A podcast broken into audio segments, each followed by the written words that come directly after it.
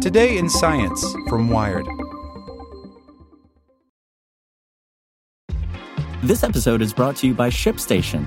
You know, some things take a lot of work, like sending little robots to far off distant planets. And just as that's challenging, so too is running a successful e commerce business, especially when there's so much to do. So I want to introduce you all to ShipStation. Now, I love using ShipStation because of its easy to use dashboard, which makes managing orders and printing labels a breeze and super smooth. Oh, and the customer service is just out of this world. It's exactly what you need to help grow your business. Sign up for your free 60-day trial at shipstation.com slash technews. That's shipstation.com slash tech news. As a longtime foreign correspondent, I've worked in lots of places, but nowhere as important to the world as China. I'm Jane Perlez, former Beijing bureau chief for the New York Times. Join me on my new podcast, Face Off US versus China, where I'll take you behind the scenes in the tumultuous US China relationship. Find Face Off wherever you get your podcasts. Hey there, this is the spoken edition of Wired. Support for this podcast and the following message comes from TD Ameritrade. Meet their newest trading platform, Think or Swim Web. It has all the essential tools and strategies in a streamlined interface. No download necessary. Think or Swim Web. Trading streamlined. Visit tdameritrade.com slash thinkorswimweb to get started.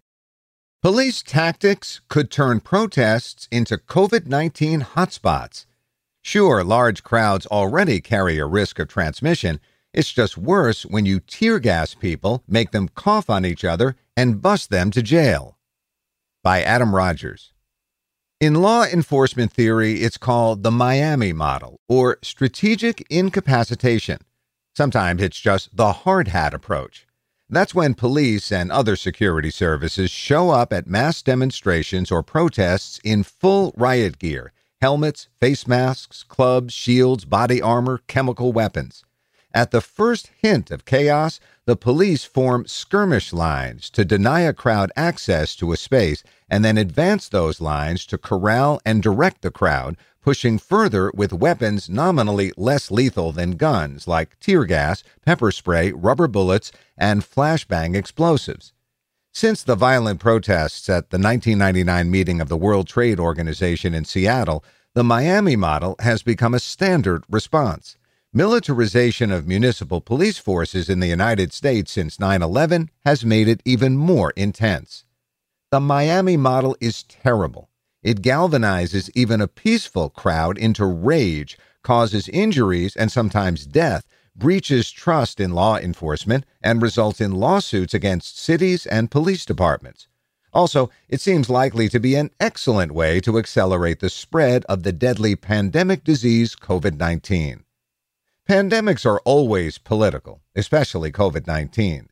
It makes poor people and people of color sicker and kills more of them than anyone else.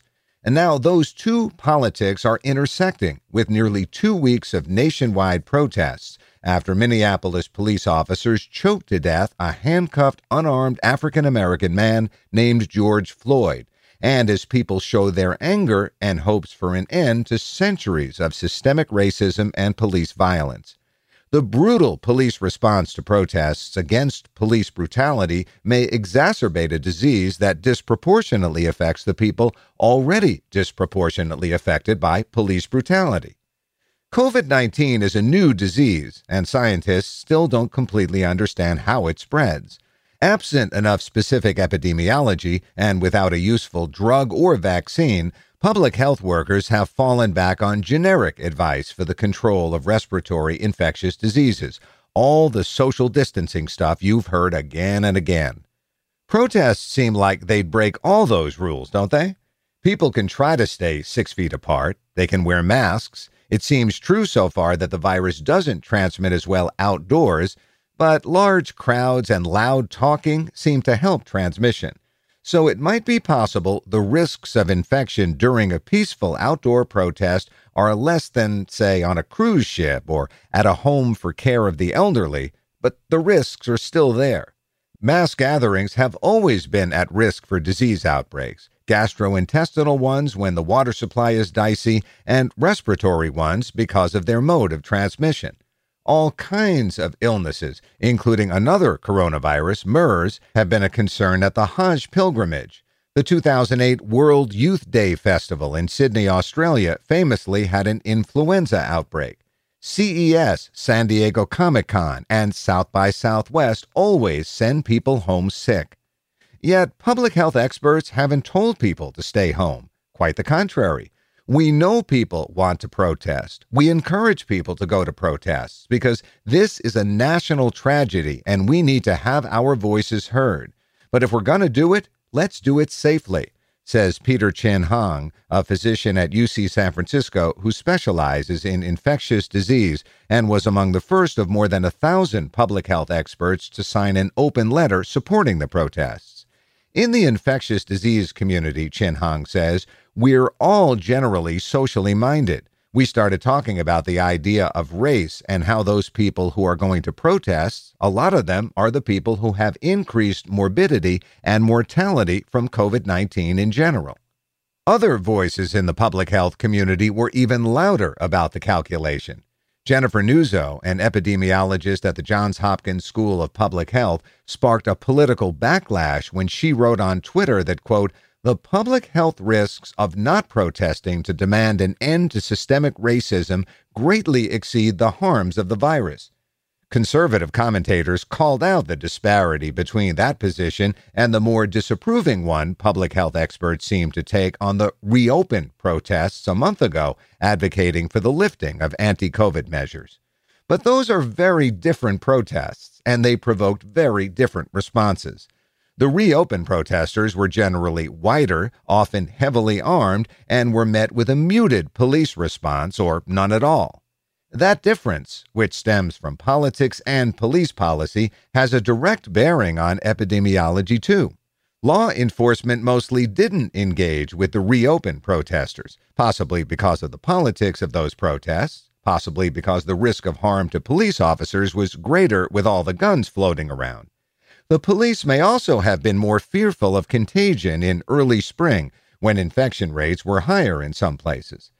Police often end up relying on mass arrests in these types of incidents, and I think they were worried about filling up the jails with people who might have the virus, says Edward Maguire, a criminologist at Arizona State University who studies the tactics police use at protests.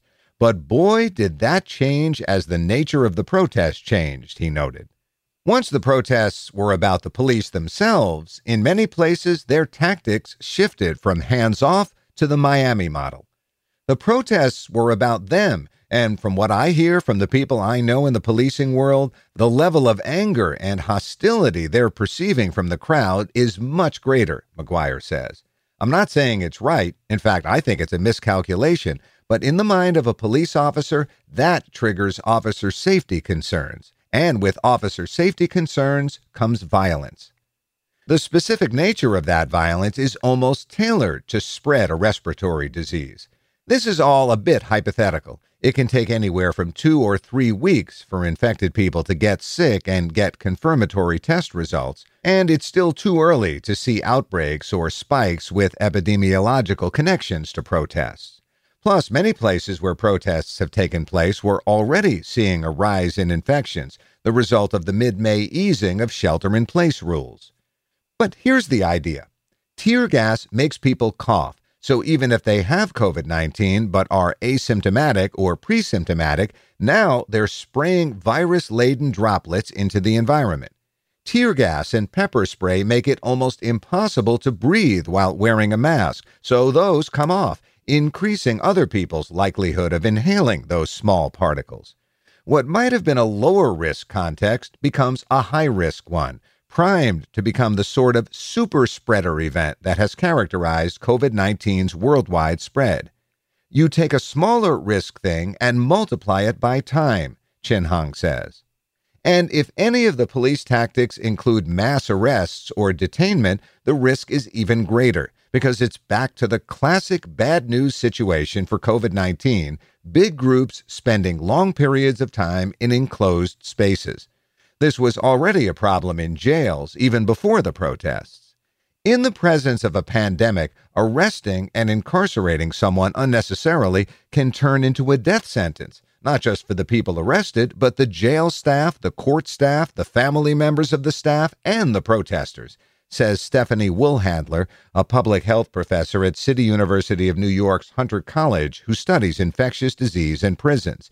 This is a doubly serious human rights violation, she says. Here's where some of the arguments over a double standard between the reopen protests and the racism and brutality protests break down. The reopen protesters mostly went unmasked, it seemed. After all, they were in some respects protesting the guidelines that people should wear masks. But police didn't Miami model them into respiratory distress and paddy wagon rides downtown. Risk mitigated, sort of. Police tactics at the anti racism protests, on the other hand, may have increased the chances of infection for everyone there. They ought to be working to minimize the risk to the protesters, but instead they completely ignored the overall risk to them and the rest of society, Woolhandler says. Rather than them honoring social distancing, they're getting into confrontational situations that put everyone at risk, including them. The tragedy is things didn't have to go down this way. This is a very specific problem. Cops know how to police a million mom march, right? They're showing up to a march like that and taking photographs with the people marching. They approach those types of events where the perceived danger level is minimal with a sense of calm, Maguire says. And cops know how to handle riots. They know what to do. They've practiced their formations, their less lethal weapons use, their tactics, use of barriers. Where they're falling apart is how do you respond when you have something in between? They're defaulting to dispersing those crowds as if they were violent, unlawful assemblies, even when they're mostly peaceful, until the police start lobbing chemical weapons. COVID 19 spread has been patchy, with tall spikes in some places and flatter curves in others. It is, in the words of one epidemiologist, spatio-temporally heterogeneous. Not a wave, but lots of squalls. The crowds at the anti racism and anti brutality protests have been much the same. Broadly, people exercising their constitutional rights to try to change a manifestly broken system, with some smaller number using that as cover for vandalism or theft. If the police wanted to decrease the risk of disease transmission at the protests, they could, but of course, the fact that most police forces aren't, that maybe they don't know how, is part of what the people are protesting. And in a couple of weeks, after whatever COVID 19 virus got out there has had time to incubate in the bodies that protesters put on the line, everyone will know just how bad that mistake was.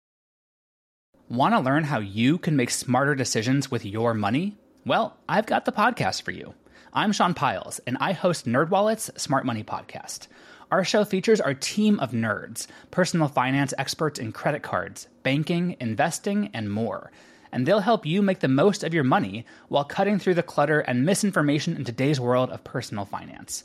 You'll get clarity on strategies to help you build your wealth, invest wisely, shop for financial products, and plan for major life events. Listen to NerdWallet's Smart Money Podcast wherever you get your podcasts.